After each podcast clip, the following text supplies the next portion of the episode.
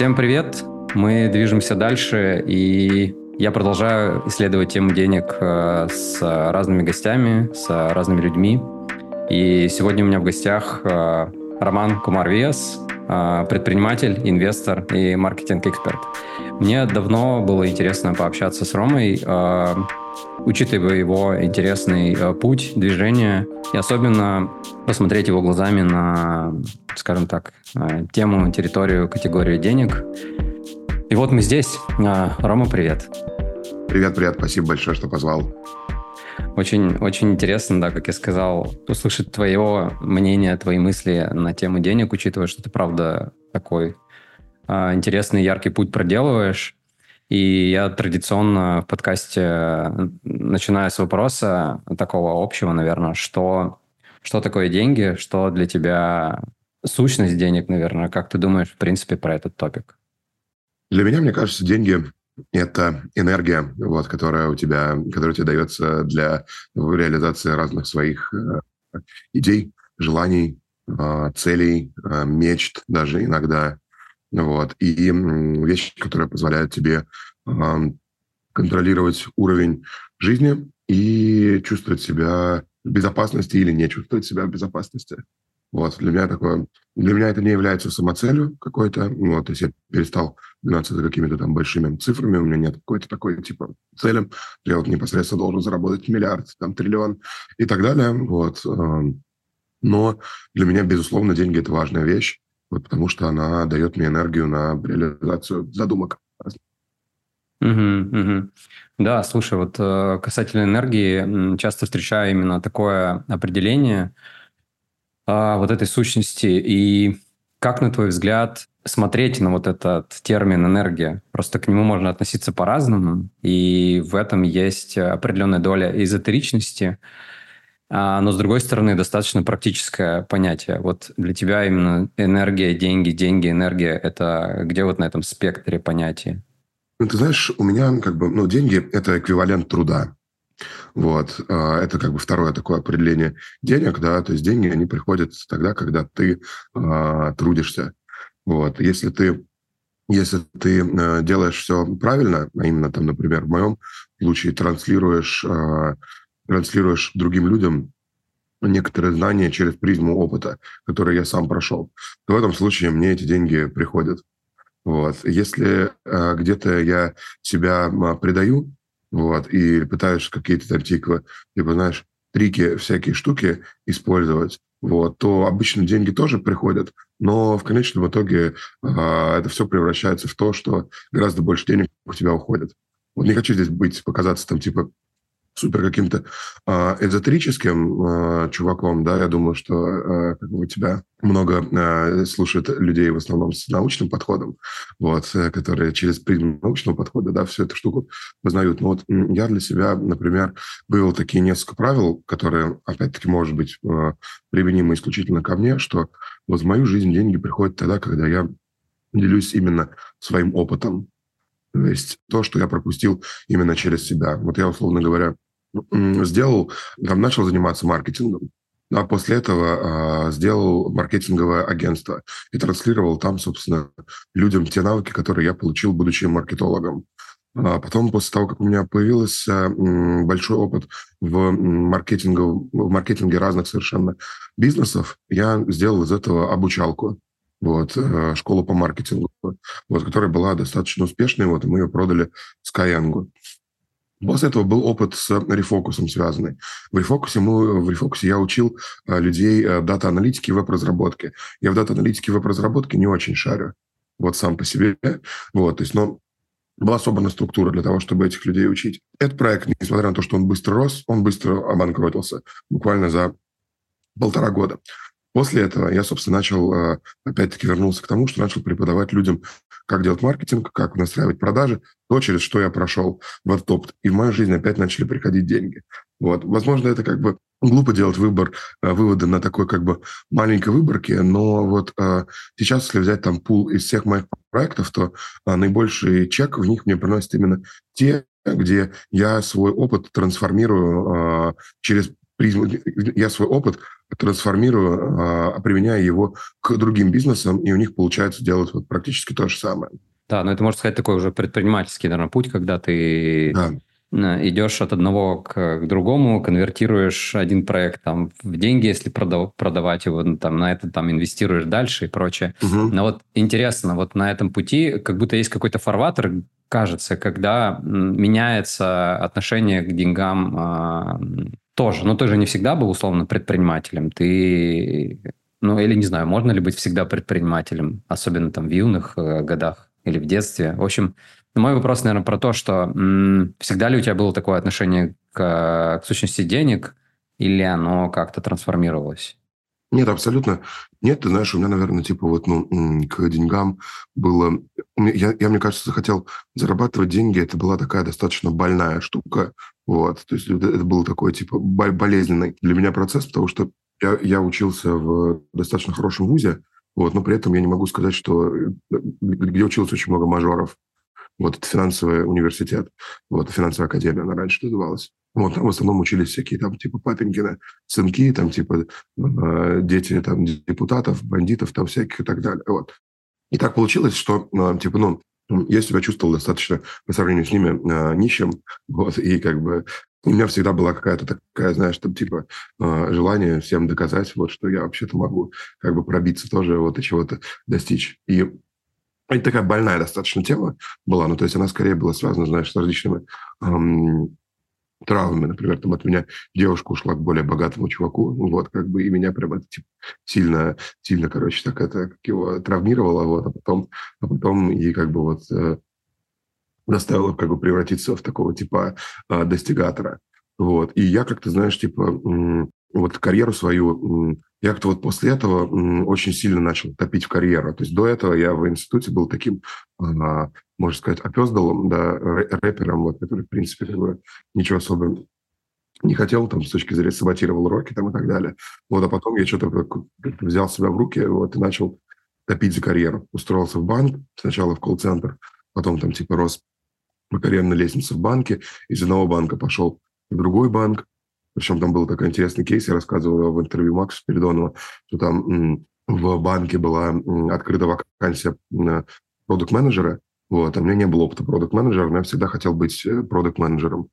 Вот я тогда наврал на собеседовании, что я работал продукт-менеджером, предварительно как бы э, поговорив с кучей продуктов, собрав с них инфу, прочитав гигантское количество книг. Вот я пришел, короче, на собеседование, такой полностью упакованный под продукта. Начал, короче, это собеседование проходить.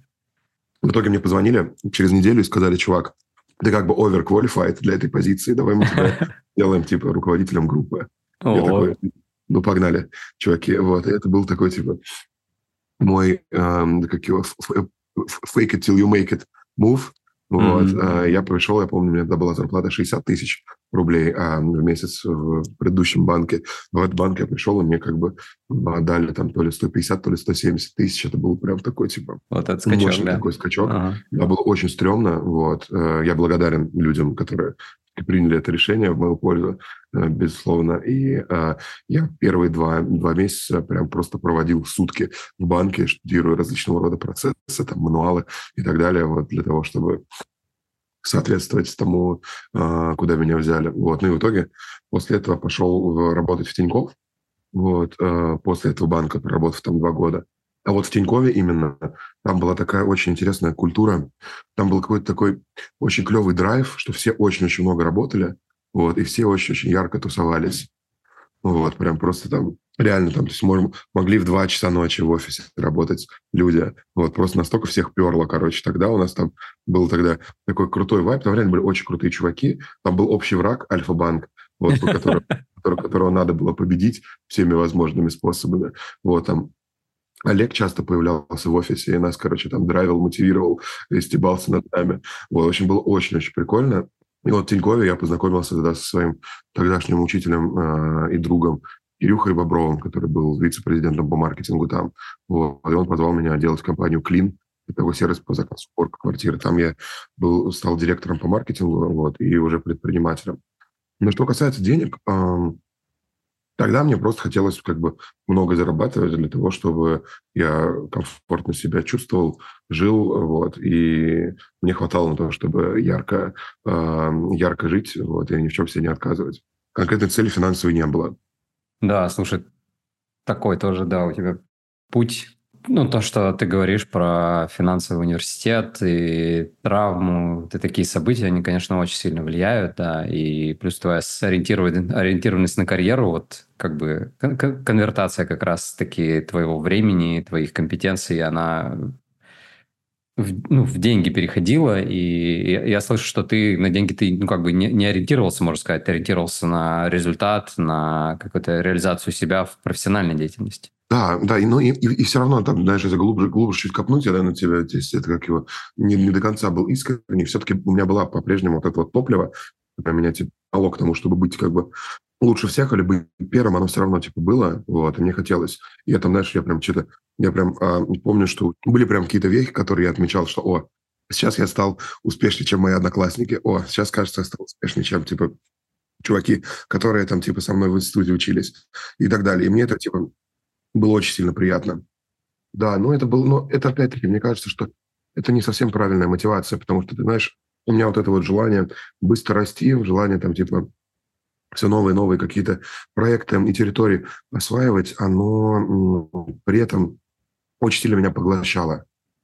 Вот, то есть э, и я за счет этого соединялся со своими бизнесами очень плотно.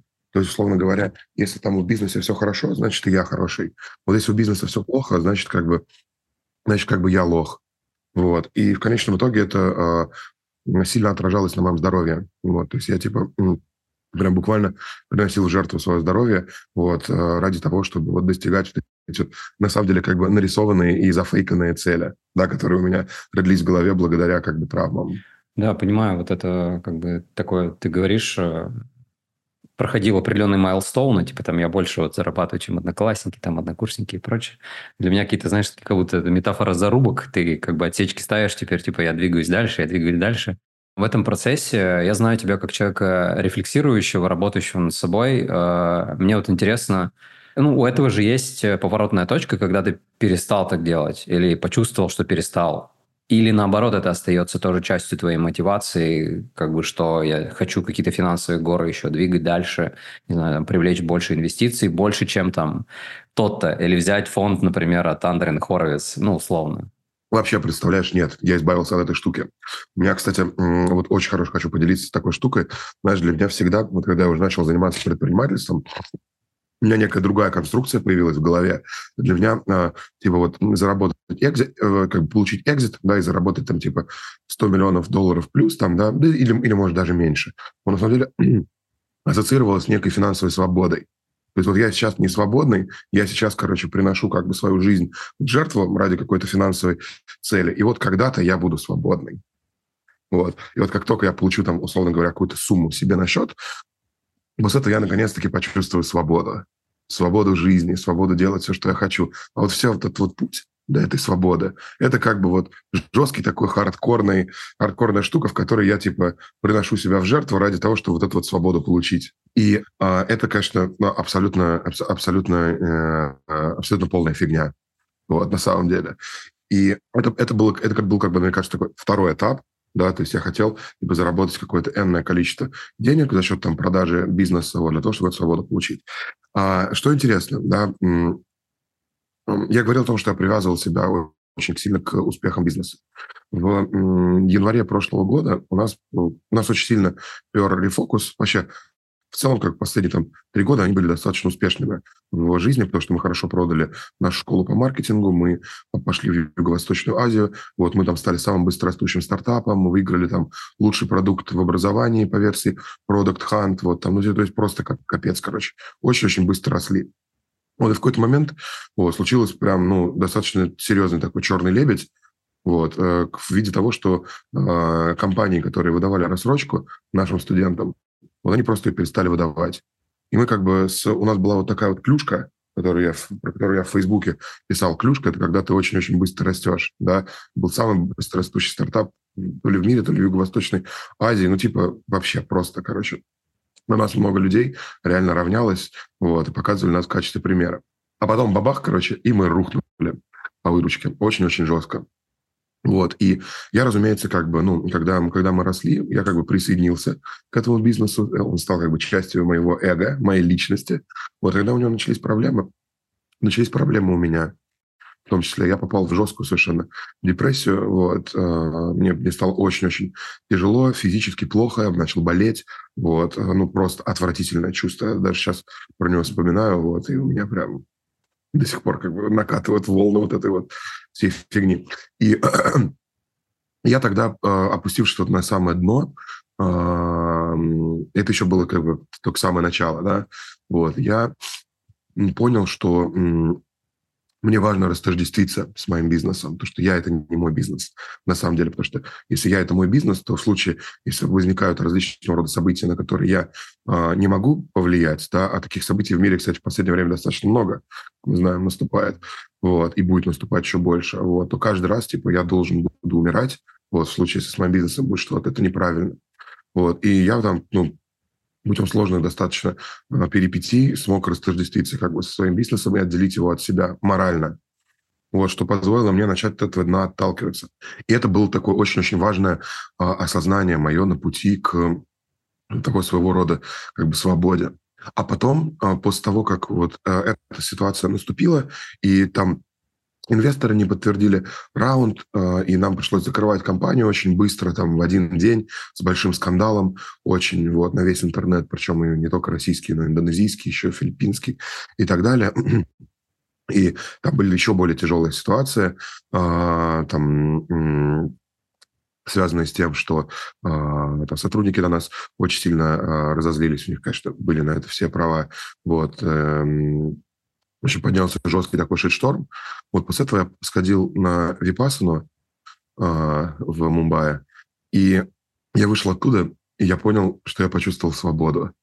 Ту, которую я э, думал, что она наступает в момент э, того, когда у меня есть там какое-то энное количество денег на счете, я почувствовал эту свободу, как бы обладая э, гигантскими долгами, да, моральными, э, и абсолютно как бы имея какой-то нестабильный источник заработка, вот я почувствовал, что я на самом деле максимально свободен от этого всего. И все вот эти вот штуки, то, ради чего я там типа убивался, э, и э, то, ради чего я приносил себя в жертву, вот это вот чувство свободы, я просто могу его в голове у себя синтезировать без каких-то абсолютно внешних факторов. Мне не нужны для этого ни деньги, ничего. И это было одним из самых мощных осознаний, за которые я благодарен прошлому году и вообще всей своей жизни. Вот, потому что я понял, что на самом деле состояние, которое для которое я думал, что оно должно быть результатом благополучия, оно может на самом деле являться причиной благополучия. И вот после того, как я начал жить из этого состояния, да, что я свободен от там типа предрассудков, целей финансовых и так далее, каким-то образом естественно, не без моего труда, вот, но как бы финансовая ситуация, она начала стабилизироваться, вот, выходить на новый уровень. Угу. Звучит как э, такой путь героя, когда случается что-то тяжелое, происходит большая трансформация, Именно и так. герой выходит с другой точки зрения. Да, вот у меня произошло прям вот именно так, да. Чисто трансформирующее событие, вот. Mm-hmm. И после этого зов приключений, как-то в пути героя, да. Mm-hmm. Mm-hmm. Да-да-да. Слушай, а с точки зрения вот этого события, которое произошло с рефокусом, я пытаюсь, знаешь, какую параллель построить и поставить вот такие события на некий там таймлайн такой э, финансовых травм, если так можно выразиться. То есть, например, та история, которую ты рассказывал в юности, которая произошла в университете, и она, ну, как бы потребовала очень много ресурсов на ее там э, проживание, переписывание там еще и прочее. И вот сейчас тоже прошла условно некая финансовая травмирующая ситуация, но ты на нее уже по-другому смотришь. У меня, наверное, такой вопрос. Насколько ты считаешь это, ну, как бы, может быть, финансовой травмой или как-то чем-то таким?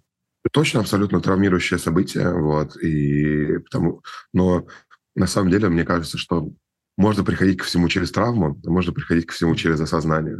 Да, как бы люди, которые заморочены внутри своей головы, вот, они приходят ко всему через травмы. Вот, как я, например.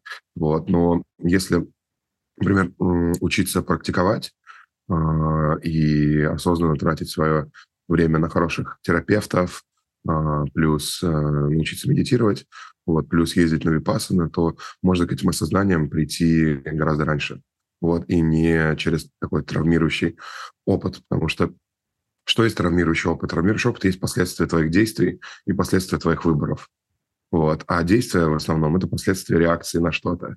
Вот. А для того, чтобы как бы этими реакциями научиться управлять, тебе нужно заострить внимание твое. Вот для того, чтобы заострить внимание твое, нужно медитировать. Вот. Вот так этот как бы клубок разворачивается. Mm. Ну, у тебя, скажем так, э, есть свой инструментарий, с помощью которых ты ну, живешь эту жизнь, скажем так. Да, да, да, да. Ну, конечно, типа через свой опыт, в принципе, зато это гораздо более ярко а, отражается на тебе. Ну, то есть ты тоже, ну, ты точно эту штуку не забудешь. Но если говорить про конкретно, вот знаешь, тоже хочется здесь э, подсветить это внимание, э, посвятить эту штуку, про которую как раз-таки на Випассане понял.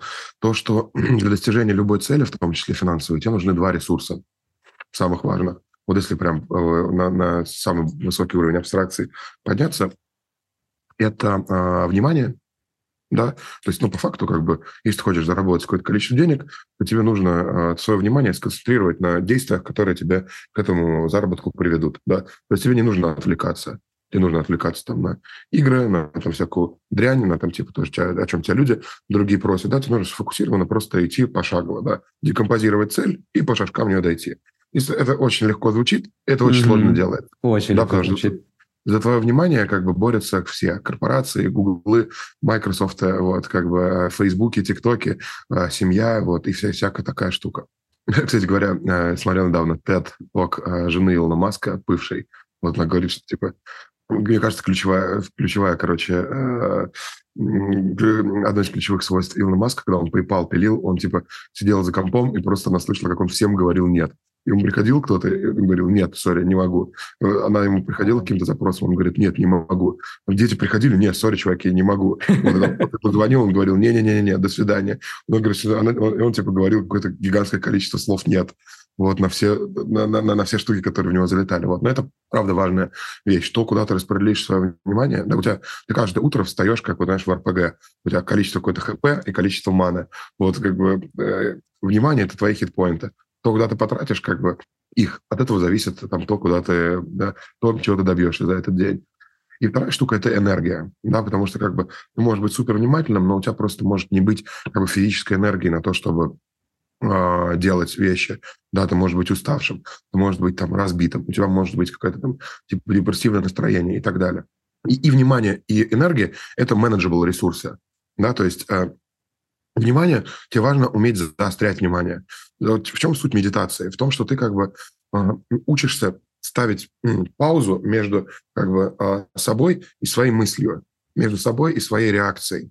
Так что у тебя, допустим, даже когда ты, например, начинаешь чувствовать себя плохо, у тебя закипает, например, в тебе агрессия, да, то привычный паттерн поведения – это пойти там условно на кого-то накричать, да, а паттерн человека, который медитирует, это сказать себе, о, я сейчас агрессивный, давай посмотрим, что я могу в этой агрессии делать, а что я в этой агрессии делать не могу. Да? И решить, и выбрать, что ты будешь делать. То есть не идти на поводу у этой реакции. Да? Или там на тебя кто-нибудь написал в интернете, да? Ты можешь пойти начать рубиться с ним, да, потому что тебя это задело. А можешь просто посмотреть на это, почувствовать, о, меня это задевает, и пойти продолжить делать свои дела. Это то, как работает внимание, да, и заострение внимания на типа супер базовом тупом примере. Но на самом деле у нас гигантское количество реакций, которые мы делаем в течение дня неосознанно на внешние события. Задача натренировать эту мышцу так, чтобы ты это внимание мог направлять туда, куда тебе нужно. Да? И чтобы ты вот, твое вот это вот внимание, оно всегда было инлайн как бы с той целью, на которую ты, на, на которую ты нацелен. И вторая штука – это энергия. Да? И энергия – тоже ресурс, который тоже можно менеджерить. Да? Потому что есть вещи, которые у тебя забирают энергию, есть вещи, которые тебе энергию дают.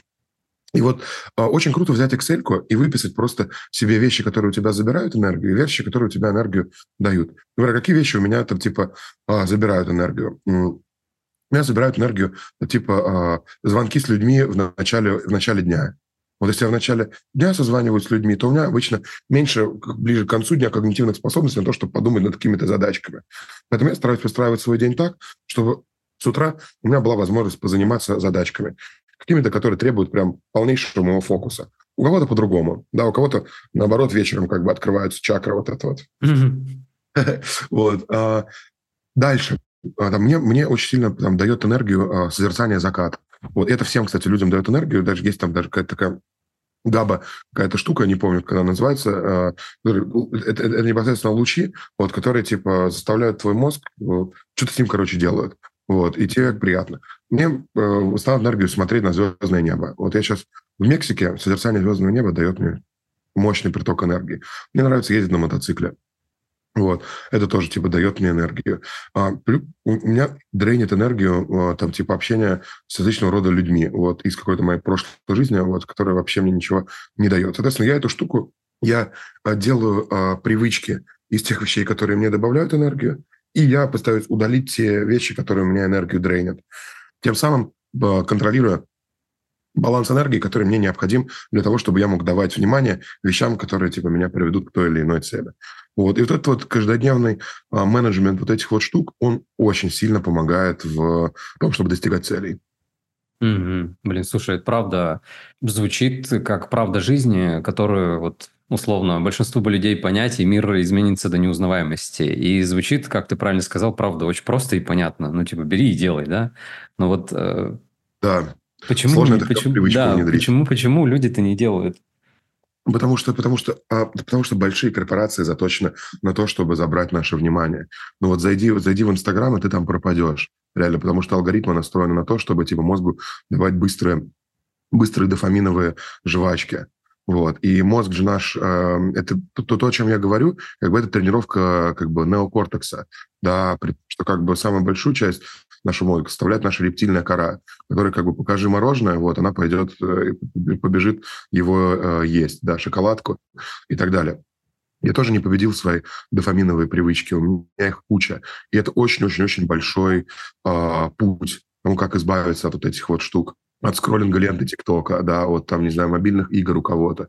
У меня там, я в доту периодически играю. Но я для доты себе, знаешь, какой лайфхак сделал. Короче, я когда играю в доту, вот, я всегда типа себе включаю либо подкасты, либо книги аудио. И таким образом, как бы, у меня час игры в доту равен час прослушивания книги. Вот, и это как бы тем самым, тем самым я приковываю по помощи дота себе внимание к экрану, но загружаю в себя еще полезный контент. Прикольно, прикольно. Да-да-да. Слушай, я вот э, про деньги примерно, про управление личными финансами так примерно говорю, что если ты не управляешь своими личными финансами, то ими обязательно управляет кто-то другой. Какая-нибудь корпорация, которая сделала классный маркетплейс э, с крутым интерфейсом, э, какая-нибудь служба такси, которая такая, типа, на, нажми одну кнопку, сейчас все приедет быстро, или доставка за 15 минут, как бы, и все. А мы думаем, что это удобство. Да, да, да, да, нифига, нифига, нифига это неудобство, это выкачивание из нас. Недавно, кстати, Ваня Домесин писал про это клевый пост у себя в канале, потому что, типа, я хочу, чтобы э, сервисы перестали быть удобными, вот, потому что, типа, когда ты кликаешь, и что-то очень быстро к тебе приходит, вот, типа, э, это стимулирует тебя очень много тратить. Да-да-да, в этом плане вот он как раз писал, э, жизнь в Сербии по-другому выглядит, и вроде как даже хорошо. Ну, я тоже живу в Сербии, здесь, правда, нет э, привычного нам из жизни в России удобства цифровых сервисов, и как будто это неудобно, но с другой стороны, с точки зрения такого как бы осознанного потребления, это даже хорошо. Потому что, чтобы что-то получить, нужно идти ногами и прочее, и прочее. И это заставляет хотя бы задуматься, там, действительно ли мне это надо, или там, типа, не знаю, какие-то эмоции попроживать, которые да, да, да, да, да, потому что вот, вот на самом деле вот как раз-таки также работает медитация. То есть, да, когда ты, короче, условно говоря, просто нажал на кнопочку там на Озоне, да, и тебе что-то доставили домой, то у тебя нет вот этой паузы, да, которой ты можешь как бы задать себе вопросы а нужно ли тебе действительно эту фигню заказать или нет. Да, а здесь, как бы, когда ты сталкиваешься с UX, у тебя по Канеману система 2 начинает включаться, и ты такой начинаешь задавать себе вопрос, а действительно ли мне эта фигня нужна была? Mm-hmm. И такой, нет, не нужна. Да, на да, самом деле. Большая проблема, на самом деле, большая проблема. Не знаю, куда это приведет, но пока выглядит все не очень круто, все перепотребление, куча каких-то ресурсов людских, которые зарабатываются не таким простым и трудом, вроде деньги достаются, скажем так, не всегда просто, но зато как-то они очень легко утекают благодаря этому всему. Это правда, и более того, они будут еще более легко утекать, особенно когда нейролинк начнет вживляться людям, и когда метаверс раскатается. Вот тогда да, тем советую посмотреть «Матрицу», как, у них, как, как реально документальный фильм, вот, в котором в который мы очень скоро все попадем. Блин, даже страшно про это думать. Куда это все нас приведет? Ну, посмотрим, посмотрим. А, слушай, немножко хочу переключиться в такую тему, наверное, систему «я» и общество. И мне тема денег еще в рамках, наверное, коммуникации и восприятия внутри общества интересна. Мне интересно, как ты на это смотришь, и в частности на тему табуированности темы денег. Тема денег – это один из вот этих триггерящих таких топиков, и который в паблике не очень обсуждается. А что вообще думаешь про табуированность э, этой темы? Насколько она в твоем мире табуирована и табуирована ли вообще? Ну, в моем мире она не табуирована, но, как, в принципе, я с своими друзьями спокойно всегда обсуждаю тему денег. Вот там нет никаких вообще типа на эту тему а, запретов, страхов. Я знаю, сколько мои друзья зарабатывают, мои друзья знают, сколько я зарабатываю. Мы часто с ними общаемся на тему того, типа, куда инвестировать, а вообще, типа, что делать там дальше и так далее. Мы максимально открыты. Но а, среди общества, конечно же, эта тема супер табуирована, потому что деньги, по факту, это один из таких немногих общих эквивалентов, скажем так, успеха, да, отчасти. И когда там, типа, у тебя много денег, а у другого человека мало денег, то как раз-таки вот на рептильном уровне он э, чувствует, что, что ты выше, чем он, и поэтому у него возникает ненависть к тебе, вот, потому что как бы с одной стороны возникает зависть, с другой стороны как бы оголяется то, что вот а он на самом деле не смог этой штуки достичь, да, и, соответственно, очень, очень неприятно смотреть как бы на себя вот в этом ключе. И поэтому куча куча хейтеров всегда там типа в комментариях э, набегает к постам, там, знаешь, о том, что там предприниматели, какого-то проблемы и так далее. И все, если там посмотришь на VC.ru, зайдешь, там вот там постоянно кто-то типа э, обанкротился или кто-то, да, да, да, да, даже ходить не надо, как бы, да, далеко вот наш кейс с рефокусом, там было гигантское количество людей, которые никогда в жизни вообще про меня ничего не знали, вот, и написали очень много неприятных вещей. Но знаешь, в чем прикол? Вот это вот э, хейта на, на тему денег, что одна очень важная вещь. Тебя никогда не будет хейтить тот, кто успешнее, чем ты. Это прям правило. Вот ты можешь... Сто процентов. Это прям реально. Ни один человек, который зарабатывает больше, чем ты, никогда тебя не будет хейтить, потому что нафига ему это нужно? Как бы, да. Но куча мелких вот этих вот, типа, чувачков, которые там, типа, в интернетах комментарии строчат, они готовы тебя просто смешать с грязью, выдумать кучу абсолютно небылиц про тебя, которых не существует. Вот, потому что просто ты их очень сильно, ты их очень сильно триггеришь тем, что вот как бы э, они не смогли э, своими какими-то этими установками поработать, э, а ты как бы смог. Это очень неприятно для них. Поэтому, кстати, очень часто, когда ты типа начинаешь зарабатывать больше, чем там твое окружение, вот оно начинает от тебя отваливаться он начинает от тебя отваливаться, если ты... Э, и, и часто бывает так, что ты, допустим, когда хочешь перейти из найма в, бизнес, в бизнес в свой, я, я уверен, что большинство твоих друзей тебе скажут, чувак, да зачем тебе это нужно? Да нафиг тебе этот бизнес дан, вот у тебя карьера, вот у тебя расти и так далее. Мне друзья говорили, когда я из банка переходил в клин, как бы, да, где я уже был совладельцем компании, типа, они говорили мне, чувак, ты что, из банка идет в уборщики? Нафиг тебе это нужно вообще? Ты в Тинькофф банке работал, у тебя все было клево и так далее. Но по факту, типа, тем самым чуваки транслируют на тебя свой страх. То есть они боятся, они боятся этих перемен, и они боятся, что у тебя получится, и, и ты для них будешь всю жизнь напоминанием того, что они не смогли это сделать. И это ужасно. И с этим очень тяжело жить. Вот, поэтому никого не слушайте. Вот в плане того, что советы друзей, если вы хотите типа, попробовать там себя в новом каком-то амплуа, и вы чувствуете, что вам это нужно, то сделайте это обязательно. Даже если вы, э, даже если у вас ничего не получится, все равно, во-первых, вы тренируете мышцу смелости принимать тяжелые э, решения. Вот. Во-вторых, вы приобретете опыт, который вы вряд ли приобретете, там, работая на кого-то. Да, это правда. Про друзей прям очень верно, верно подмечено. Слушай, вот э, про друзей как раз-таки ты их интересно. Ты сказал, что спокойно обсуждаете среди друзей деньги. Как так вышло? Это как будто нестандартный кейс. Да, серьезно. Я, я, я просто всегда сам был очень открытый.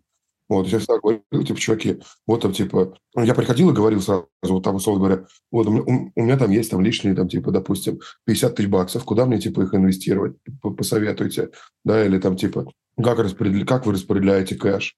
вот, давайте типа, обменяемся портфелями, там, да, инвестиционными, ну, всякими такими штуками. Вот, у нас как-то так, ну, получалось, что мы делились всегда этим, кто-то кому-то подкидывал, там, типа, а давай вот в этот вот стартапчик зайдем, кажется, здесь там, типа, прикольный фаундер, где-то, о, а давай там, типа, не знаю, там, купим акции а, этого, как его, лития, да, давай там NVIDIA подкупим, а давай там типа э, биток, ой, смотрите, чуваки, у меня Solana выросла. Ну, как-то так, знаешь, типа обмениваемся этими штуками, не являются инвестиционными советами, да, вот, но типа и так потихонечку как бы вот в эту, в эту тему заходим. Угу, прикольно. Да, вот э, в этом контексте, да, я понимаю, это больше похоже на, наверное, такой э, дружеский клуб инвесторов, мастер-майнд, типа советами обмениваемся. Вот. А если говорить на каком-то таком прикладном уровне, там, кто сколько получает, условно, зарплаты, какие-то тоже обсуждаете, что ли, получается? Да-да-да. А, блин, круто, круто. Угу. Просто вот если говорить про эту систему координат, что типа кто сколько зарабатывает, там, не знаю, какое-то отношение может поменяться. Вот здесь, кажется, тонкая грань какая-то. Если у вас этого нет, это очень здорово.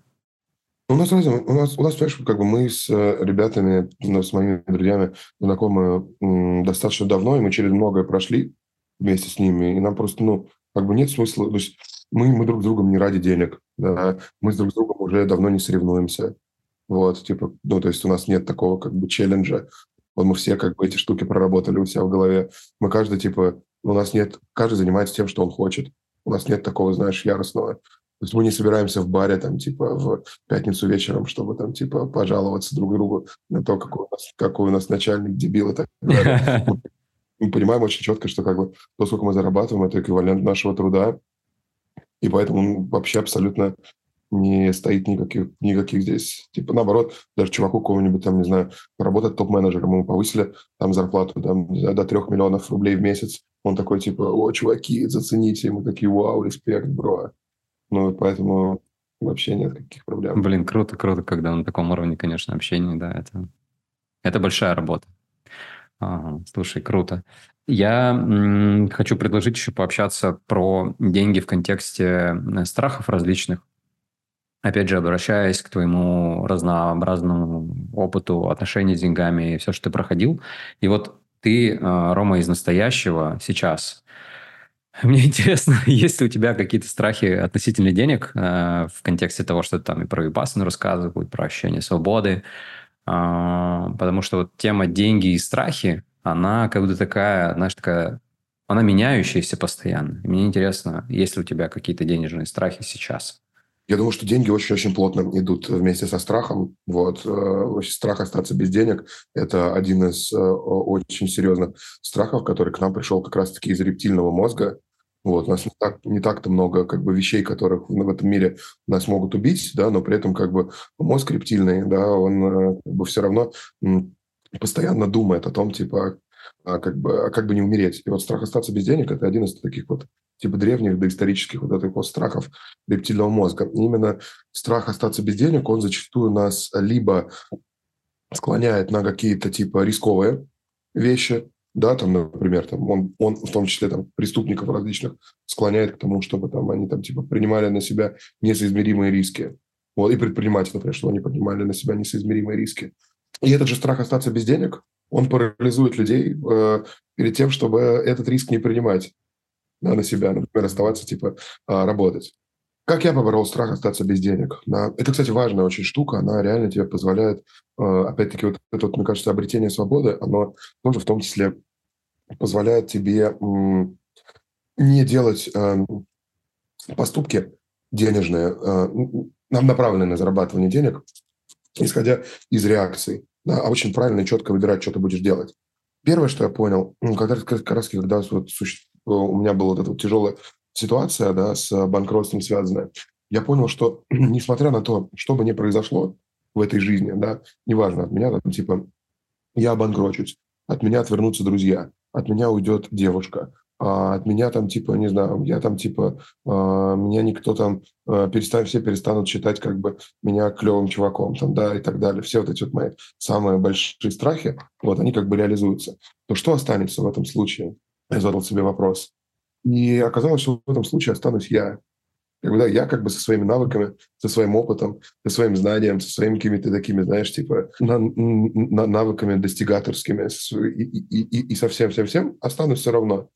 И как бы вот, ну, я не умру без денег.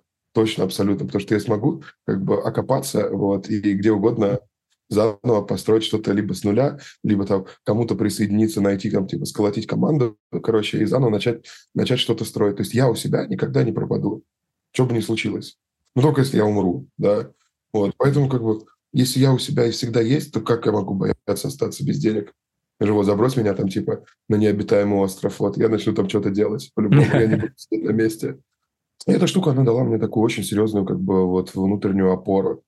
Потому что при любых раскладах, что бы ни произошло, у меня есть я. Вот у меня есть две руки, две ноги, вот я ими могу что-то делать, и голова.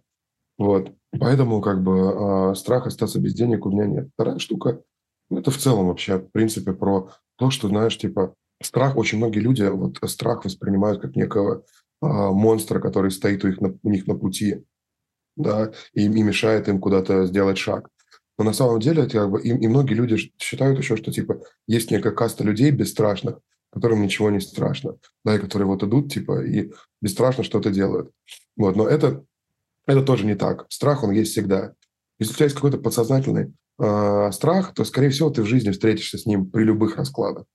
Вот он тебе будет встречаться раз, два, три, четыре, пять, пока ты его не проработаешь. Вот, потому что ты эволюционируешь как личность за счет работы со своими страхами. И страх, я воспринимаю страх как некую плюшевую игрушку. Вот, то есть вот он есть страх. Ты не можешь ничего с ним сделать. Ты не можешь просто взять и перестать бояться. Да? Но если ты берешь и действуешь, как бы боясь при этом, то ты как бы должен просто взять эту плюшевую игрушку и с ней сделать этот шаг навстречу. Она не монстр, который тебя преграждает как бы путь, и она никуда не уйдет. То есть ты не должен, типа, так, я должен перестать бояться, я должен перестать бояться. Нет, ты просто должен сделать этот шаг, боясь одновременно. Тоже все боятся. На самом деле, и если так проанализировать ретроспективно там те вещи, э, которые у тебя в жизни происходили, а, и сравнить, вот, например, твои действия, когда ты боялся и чего-то не делал, и твои действия, когда ты боялся, но делал что-то, да, вот в действиях, когда ты боялся, но что-то делал, скорее всего, у тебя гораздо больше всегда был выигрыш и гораздо больше счастья в конце. Да, это не побоялся и подошел там к девочке в баре. Это не побоялся там и заступился за кого-то, да, за того, кого обижали. Да, ты выбрал быть как бы смелым, а не целым. Вот. А, эта штука, она открывает перед тобой гигантское количество путей. Вот, поэтому, поэтому страх всегда будет. Надо просто, типа, а, принять его и относиться к нему как к плюшевой игрушке, а не как к монстру, который тебя парализует.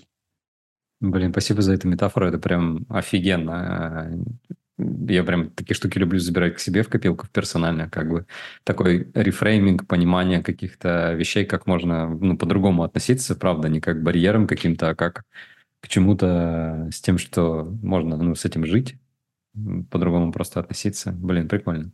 Да, да, тоже большая, конечно, работа. Вот так вот. То есть в твоих словах я тоже слышу огромный путь, который ты персонально проделал касательно работы с этим страхом. Это прям круто. Есть шоркат, который я очень рекомендую, называется Випас. Да. Ну, я был на, у Леши Гидерима на Випасане, это основатель Юду. Вот. У него жена, она очень мощный такой учитель. Вот. А, и они делают Випасану в разных точках мира. Последний раз они делали в Мексике. Вот следующий путь на Бали. Я крайне рекомендую ребята туда поехать, потому что там полная перепрошивка вообще мозга происходит эти 10 дней. Да, я, я поддерживаю про випассану как инструмент тоже постижения себя, движения вперед. Я проходил сам випассану как раз на Бали, в центре Гаенки. Это был тоже потрясающий опыт, я долго к этому шел. Интересно, когда про него вспоминаю, рефлексирую, прям такой. Я решил каждый год ходить. Ну, это мощно, это мощно. Да. Это крутая инвестиция в себя, правда, да. Супер, да. Да. Как раз это про энергию и про внимание. Угу, вот там, угу. типа, ты учишься поднимать энергию и учишься контролировать свое внимание. Угу. Да, да, да, круто качает эту мышцу. А, слушай, немножко хотел забросить удочку, наверное, про будущее. У меня есть э, такой вопрос, я не часто его спрашиваю. Про будущее денег мне интересно, что ты думаешь? Вот э, деньги как сущность претерпевает разные изменения. Вот за последние пару лет мы увидели, как э, крипта начала шагать по планете, в, принципе, как, ну, как бы другая, э, другой вид денег, да, то есть что-то такое. И проделала путь большой от того, что что-то непонятное, до того, что сейчас есть большие инвестиционные фонды, которые покупают это просто пачками, и продолжается рост, изменения и прочее. И крипта как будто стала такая коммодизированная. Вот. Но это какие-то такие практические вещи. Мне интересно как бы просто про сущность денег, что ты думаешь вообще, есть какие-то мысли? Я думаю, следующий, ну, я, я верю в крипту, вот она точно будет расти, но вот сейчас, когда как бы все эти ETF примут и прочую всякую штуку, то ну, децентрализованность крипты, она пропадет да, как бы там будут гигантские, там уже сейчас есть как бы гигантские маркетмейкеры, вот, которые как бы влияют на эту, на, на, на, ее, на, ее, на ее стоимость, и по факту как бы, ну, типа, децентрализации там даже и не пахнет особо. Вот, ну, плюс всю крипту можно отследить, вот, это все прекрасно как бы спецслужбы делают. То есть вот это вот как бы э, легкий миф о децентрализации, да, он как бы, его нужно в голове э, как бы у себя э, растворить. Вот. Но при этом крипта – это суперудобное, конечно, средство э, перевода денег, хранения денег. Сейчас, особенно там в, услов, в, в условиях там, войн, катаклизмов и прочих всяких штук, которые только будут множиться. По поводу денег, что я думаю? Я думаю, что ведут безусловный базовый доход вот, для э, людей, которых, чья профессия будет автоматизирована при помощи э, AI и роботизации в ближайшее время. Вот, я думаю, что это будет где-то около миллиарда полутора человек – на горизонте где-то 15 лет. Вот. И этих людей, скорее всего, у них будет базовый метаверс, чтобы они не совершали революции вот, и не задумывались о смысле жизни. Вот, э, sorry, базовый доход. Да, чтобы они не задумывались о революции и о смысле жизни. Вот, их всех, э, на них на всех раскатают метаверс с дешевыми э, шлемами, подтянется нейролинк, вот, и, условно говоря, у тебя будет таких несколько корпораций. Там условный Facebook, который будет генерировать метаверс, вот, условный Amazon, который будет эти тела как бы обслуживать дома, как вот в этом в первом игроку приготовиться, mm-hmm. или как да, не помню, фильм с Брюсом Уиллисом, по-моему, тоже был по этой теме. Вот, и там будет, короче, бесконечная дофаминовая выкачка внимания э, и энергии из людей для того, чтобы продавать их э, рекламодателям. Вот, и в целом, как бы, э, мир замкнется на какой-то вот такой вот э, штуке. Вот, э, вот что я думаю, ждет большую часть человечества. Звучит как этот эпизод из э, мультика Валли э, диснеевского старого, где люди сидят да, э, да, да. и просто что-то смотрят очень долго.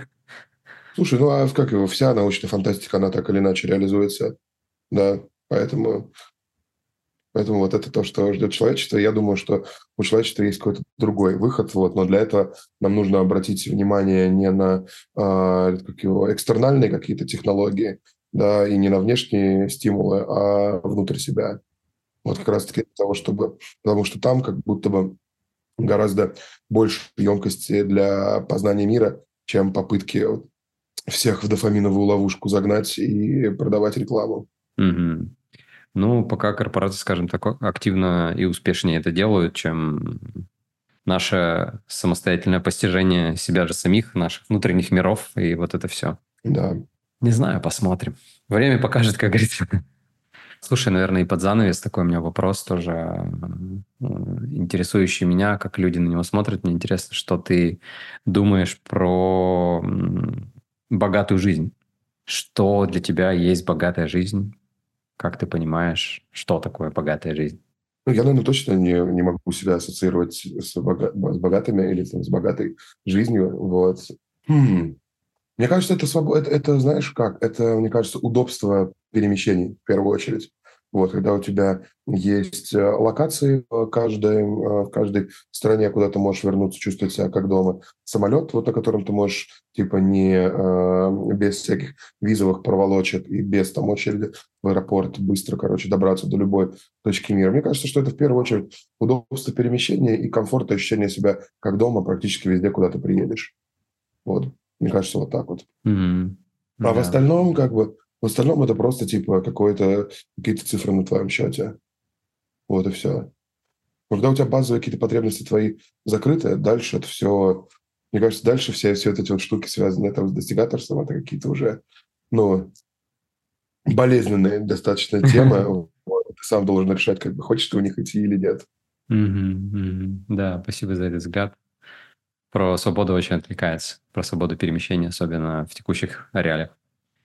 На этом, наверное, будем заканчивать. Спасибо большое, большое, Рома, что поделился своим взглядом на тему денег. Спасибо большое, что был со мной в подкасте.